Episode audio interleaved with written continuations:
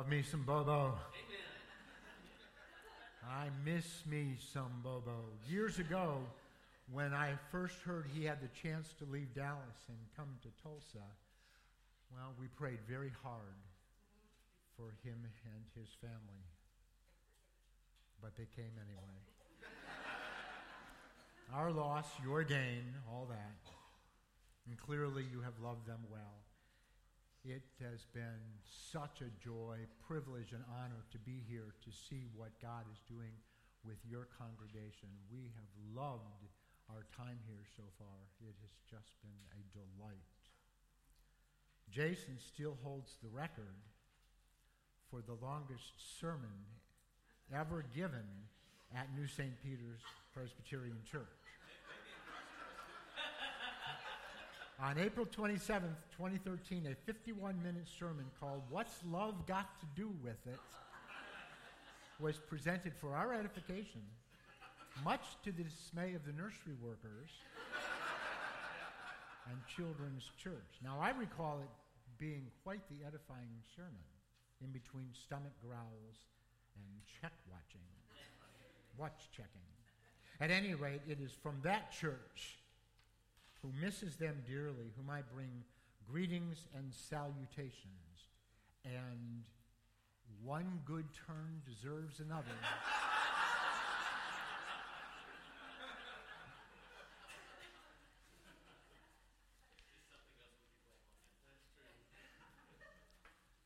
let's, let's get started. My daddy set me up. He tricked me. I was shamed, exposed. When I was about five years old, I got something for Christmas that I actually wanted. And it was such a joyful occasion.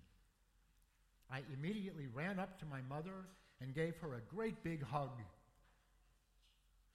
And I ran up to my father to do the same, but was stopped dead in my tracks with the universal symbol of don't move. He then changed the position of his hand, holding it out as if to shake mine. Men do not hug. Men shake hands, he flatly stated. I recall the confusion I felt at that moment. Caught, shamed for who I was, guilt for what I did. After all, I just wanted what men should not want. And I got caught in the middle of it,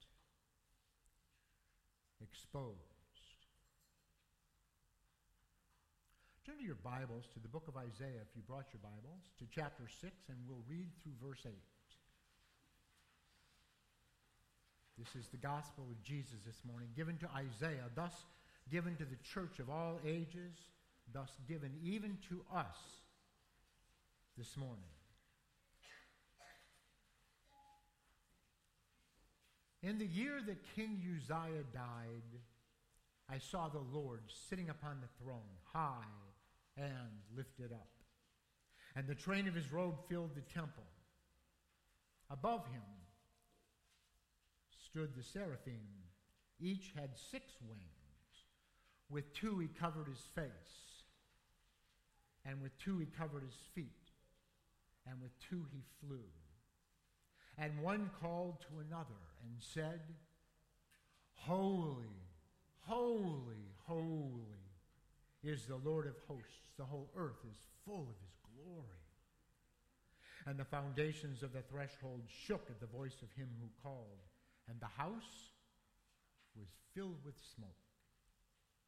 And I said, Woe is me. For I am lost. I am a man of unclean lips, and I dwell among a people of unclean lips. For my eyes have seen the King, the Lord of hosts.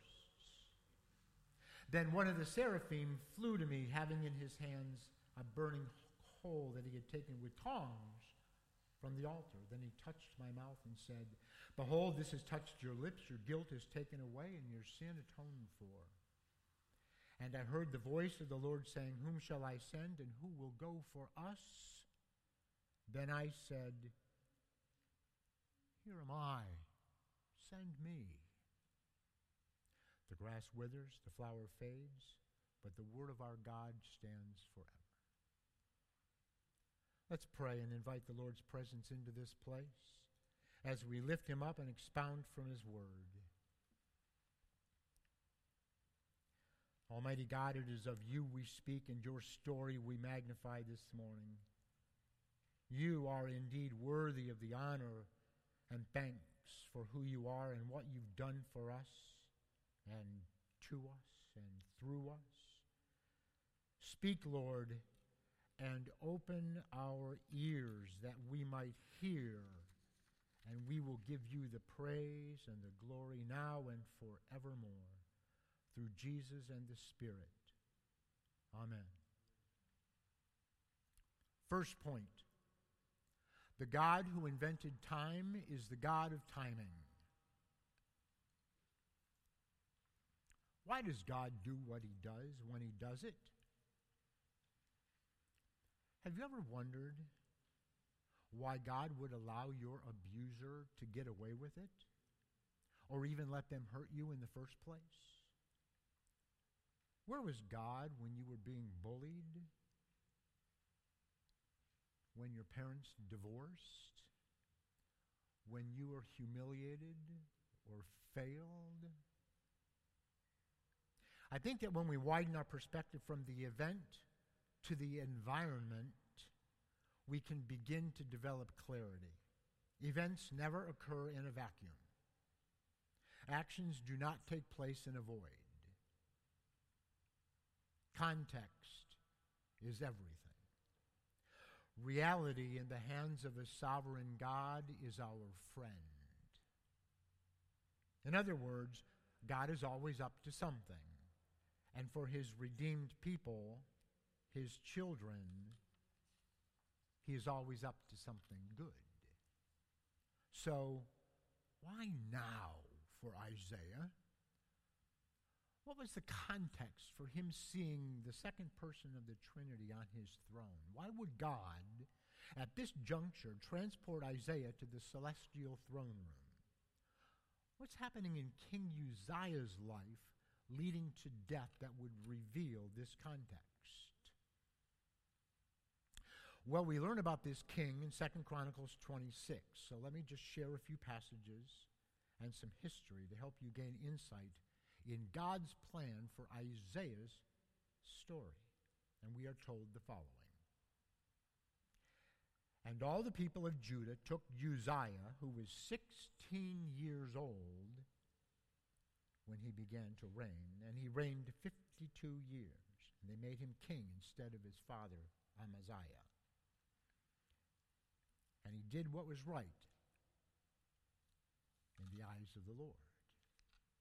He set himself to seek God in the days of Zechariah, who instructed him in the fear of God. And as long as he sought the Lord, God made him prosper. He became amazingly mighty. So far, so good. But it goes on to say, But when he was strong, he grew proud to his destruction. For he was unfaithful to the Lord his God, and he entered the temple of the Lord to burn incense at the altar of incense. But Azariah the priest went in after him with eighty priests of the Lord who were men of valor, and they withstood King Uzziah and said to him, It is not for you, Uzziah, to burn incense to the Lord, but for the priests, the sons of Aaron, who are consecrated to burn incense. Get out of the sanctuary, for you have done wrong, and it will bring you no honor from the Lord God. Then Uzziah was angry. Now he had a censer in his hand to burn incense, and when he became angry with the priests, leprosy broke out on his forehead in the presence of the priests in the house of the Lord by the altar of incense. And Azariah the chief priest and all the priests looked at him, and behold, he was leprous in his forehead. And they rushed him out quickly, and he himself hurried to go out because the Lord had struck him. And King Uzziah was a leopard to the day of his death, and being a lived in leper, being lived in a separate house, for he was excluded from the house of the Lord. And Jotham his son was over the king's household, governing the people of the land. There's the context. Now let's unpack some of this before looking back at Isaiah. First question when reading this passage should be what is leprosy? Second, why would God choose leprosy of all things to inflict Uzziah? And thirdly, what in the world does this have to do with God's timing in revealing himself to Isaiah? Excellent questions. So glad you asked. Leprosy, or Hansen's disease, is a neurological disease that kills, kills the nerves. You therefore won't feel it if you have an infection and it takes over, little by little, killing your nerve endings and then moving up to your appendages. Now, although the absence of pain might sound merciful, especially in the middle of the night on your way to the kitchen for that glass of water and you stub your little toe on the coffee table, yet again, it's really not merciful.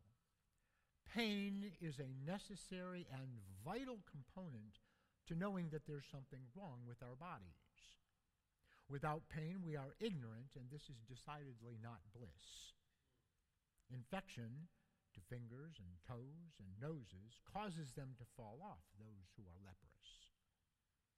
In Uzziah's time, and even in Jesus' day, someone with leprosy had to walk down the street with a bell exclaiming, Unclean! Unclean. So, what do we know this far? Lepers were ceremonially unclean, barred from temple worship. Leprosy is the absence of pain. King Uzziah, through prideful worship, got leprosy, destroying his ability to feel. And getting it on his forehead disallowed him to feel or probably even wear his crown, the symbol of his pride. There's the context. Pride or false worship equals a lack of pain, denial. Okay? Now, let's peer into Isaiah's reality to see if there's a dovetailing of stories. And this brings us to our second point. Know God, know yourself in that order. A little while after the handshake incident with my father, I went into the first grade. Mrs. Ernst was my teacher. And man, did I love me some Mrs. Ernst. She took no guff, but she was soft and warm and kind. And one day she went out of the room, leaving our class unattended. We started crumpling up Big Chief notebook paper. And we threw these balls at one another.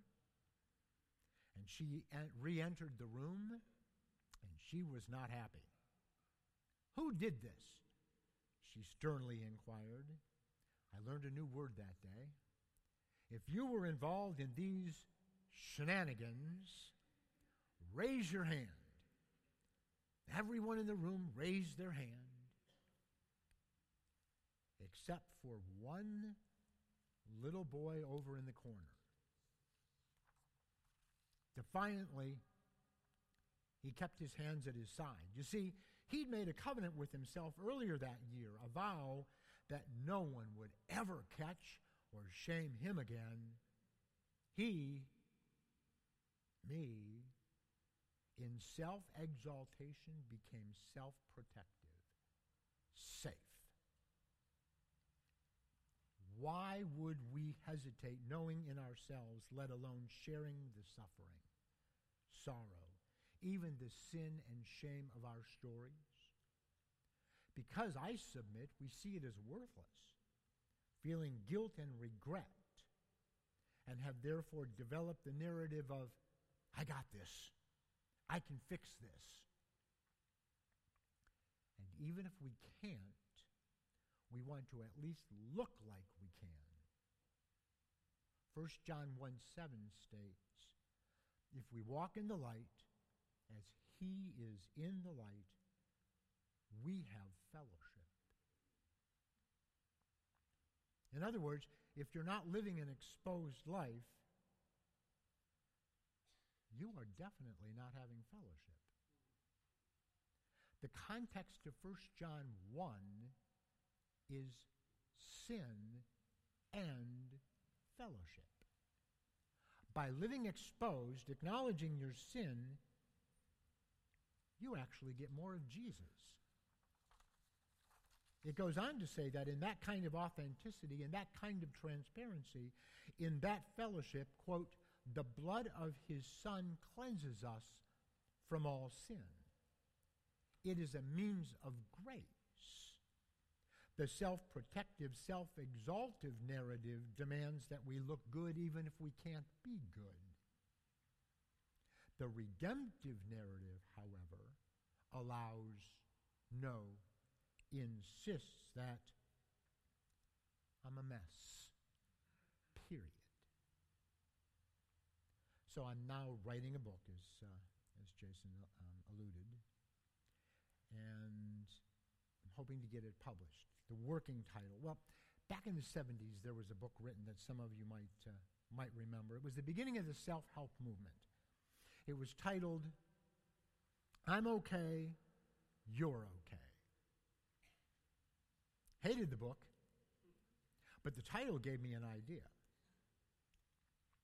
The working title of the book that I'm writing is I'm not okay, you're not okay, and that's okay. Brothers, sisters, God loves him a good mess. So is it worthless? Oh, contraire. Picked up a word or two in Paris. God takes that sin, sorrow, shame, and actually uses it for his glory and our good in that order. Let's examine how he might accomplish this scandalous work.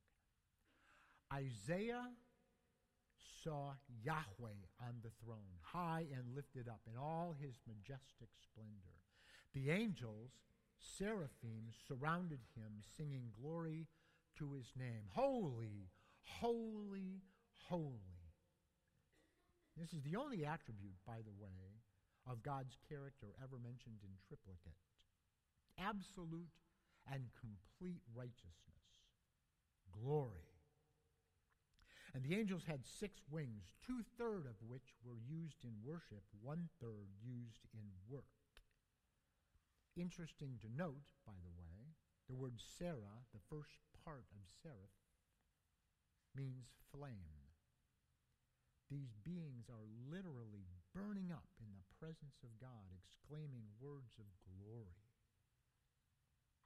Marvelous, worshipful imagery. So Isaiah sees this and he says, Cool. This is neat, God, old buddy, old pal. Yeah. Not even close. Woe is me. That's where he goes. Woe is onomatopoeia Remember that word from high school poetry? It's a word that has the sound of the action in it. Buzzing of the bee is onomatopoeia. So woe would be the sound of a low guttural groaning. Or as we talked about during the Sunday school class, the groaning, the growling of an empty spiritual stomach. It is expressed by one who is deeply hopeless and helpless. It's what one experiences in the existential reality of deep and profound loss. In this version, the ESV, Isaiah says he's ruined. Some translations say undone. Neither is a great translation, in my humble opinion. It's just not translatable. It's the idea of being torn molecule by molecule apart. It's what happens to the darkness when the light is turned on. Isaiah has been transported to the heavenly throne room and is allowed to see God as he truly is. And that, that will then expose him to see who he really is. And he definitely does not like what he sees. I am a man of unclean lips, and I live among a people of unclean lips. You know, to speculate a bit, I imagine that 10 minutes before this vision of transcendence occurs, Isaiah probably thought he was a pretty good guy. Certainly no worse than the next guy. He was wrong. Out of the abundance of the heart, the mouth speaks. Isaiah had a problem with his dirty mouth, but it only revealed the real problem of a depraved heart. He could now experience the pain of his sin as the point of his faithlessness was stabbing him. True worship must expose deeply Isaiah's lack of existential godly sorrow over his own failure to reflect Trinitarian glory for which he was created was being laid bare by God. It.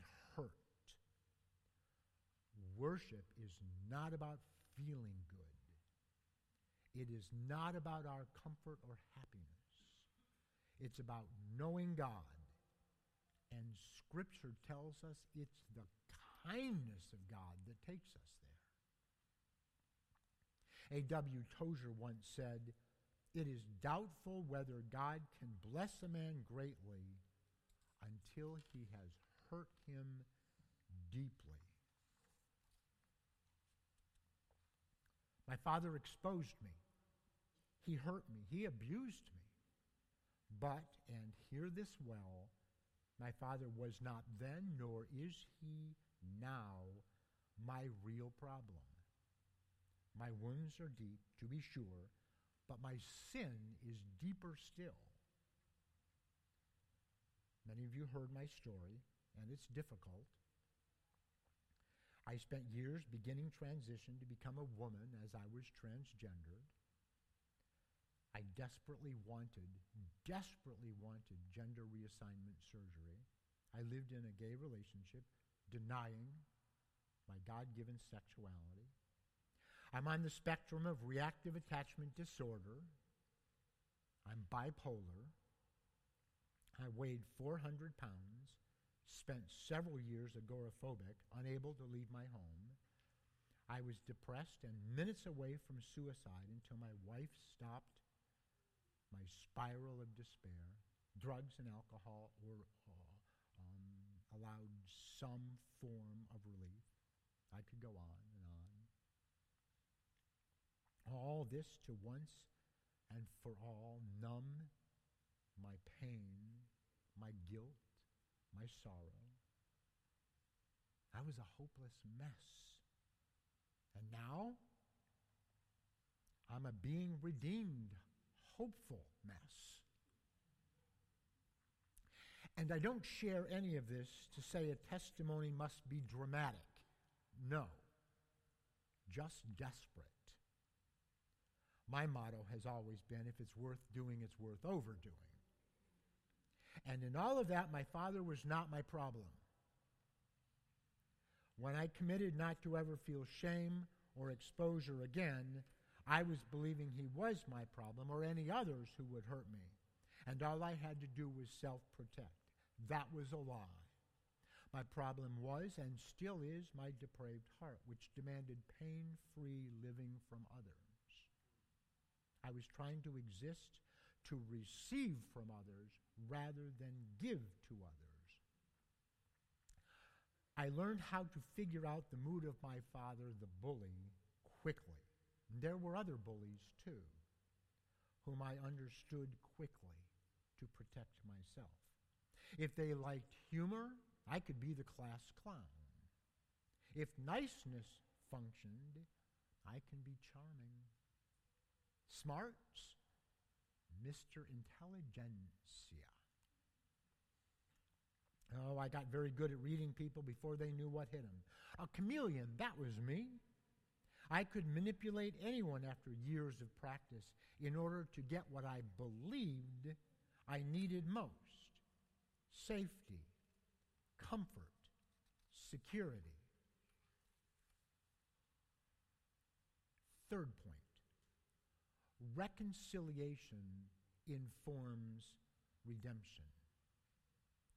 Verse 6 The brilliant flaming angel took with tongs from the altar a burning coal. It was touched to the focused problem area, his mouth. Coals from the altar. The altar where animals are burned as an offering. This is the locus of salvation on the altar. Atonement takes place there. And as an aside, don't you find it interesting that one made of fire would need a pair of tongs to remove a coal?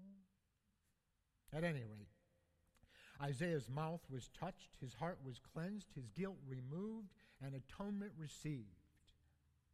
God will always, without fail, expose the real problem and then and only then deal with the deepest problem. The bad news is is that the good news is worse. And we fight that tooth and nail. We have no right for guilt. Guilt is nothing more than a demand for control of I got this, I can fix this, fix this, I'll try harder. I'll turn over a new leaf, white knuckle it to succeed. No. If there's no condemnation to those who are in Christ, guilt is foreboding. Why? How? It's like this God wants us honest with our stories so he can reveal his power in them. When I am weak, God displays his power. It's vital here to understand that God writes pain into our stories that he might redeem our stories, that he might use our stories to tell his. Isaiah had a depraved heart, which informed his dirty mouth. God reconciled him, meaning he drew him close, embraced him. God not only saved him from himself by exposing his mouth, he redeemed him by using that mouth. Isaiah was a prophet. He spoke truth to the people. God used that formerly dirty mouth to preach truth, God's truth. Redemption gives stories value, but there's no guarantee on how that story gets used. Isaiah had to tell the people of unclean lips they would neither see nor hear, that they would continue to live in their faithlessness we may never really know why we're being reconciled or redeemed, except that it's for His glory. And that needs to be good enough. I learned how to sinfully manipulate others to do for me at their expense. That is the very definition of lust eyes, flesh, pride. It is not love. I learned to read people well. And then I was brought to faith. I was exposed to my sin. My flesh got revealed. The gospel was appri- uh, applied. How does God redeem me? Well, for starters, you know what I do as a biblical counselor?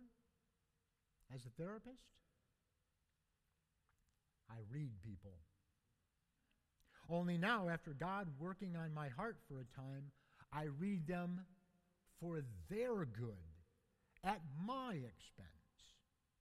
No, I'm not saying I'm some psychic or other such nonsense, but someone can walk into my office, and by the time they come through my door and sit on my couch, I get it. I sense what's going on, maybe not the particulars, but I sense their story. You see, God took my sinful strategy of self protection and in redeeming it has turned it into a spiritual gift, the gift of discernment. I get to manipulate for Jesus' sake. Not really. But I do get to glimpse below the waterline of their personalities and look behind the curtain of their, I got this mentality to offer them the burning coals of grace.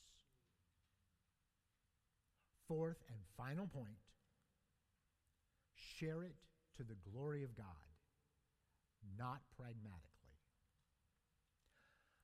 Life as it is is not life as it was intended to be, yet God is Yahweh, meaning He is there for us. God is love, meaning He is good to us. And God is sovereign, meaning He is in control over us. Hebrews 11:6 tells us that without faith it is impossible to please him. For whoever would draw near to God must believe that he exists and that he rewards those who seek him. That he exists how? well as Yahweh love and sovereign for starters. Rather than being self protective and self exaltive, be exposed by grace. Enter your story, depraved as it is, by faith that God is worth it, and then engage that story through repentance. And then, and only then, embrace that story because it's proof you have been embraced by the author of your story. Live out your redemption in the lives of others. We, being the contextualization of the gospel, just like Isaiah was, get to use our stories redeemed in the lives of others. Listen carefully here. He has made us better off than if that sin, sorrow, and shame never occurred in the first place. And he used our very sin to do it. This is how he sets us up to do the good works prepared before time began. Tim Keller said, Your life is not a series of random events. Your family background, education, and life experiences, even the most painful ones, all equip you to do some work that no one else can do. That's Ephesians 2:10. For we are his workmanship created in Christ Jesus for good works which God prepared beforehand that we should walk in them. So live and love from that incredibly messy place as it's now holy ground sacred space. God has shown up there and has given you his name. Your finite, shame filled, sin soaked story is no match for God's infinite purposes. Do not hide that light under a bushel. It's not your light to hide. The route to life is death. The joy we seek is available, after all, when we die to our right to find it our way and in our timing. Because it's about redemption over resolution. As I said earlier today, we don't fix it, We fixate on Jesus, the author of our story. The fruit of the Spirit, love, joy, peace, etc., is possible when He has exposed us to where we attempt to find that fruit apart from Him. And so we get to repent, go the other direction by His grace. If we are not, therefore, living in a constant state of painful disappointment in our sin and the sin of others, leading to deepened dependency upon a God who does not give bad gifts to his children, leading to joy, we are not living by faith. My heavenly Father tricked me. He set me up. In love,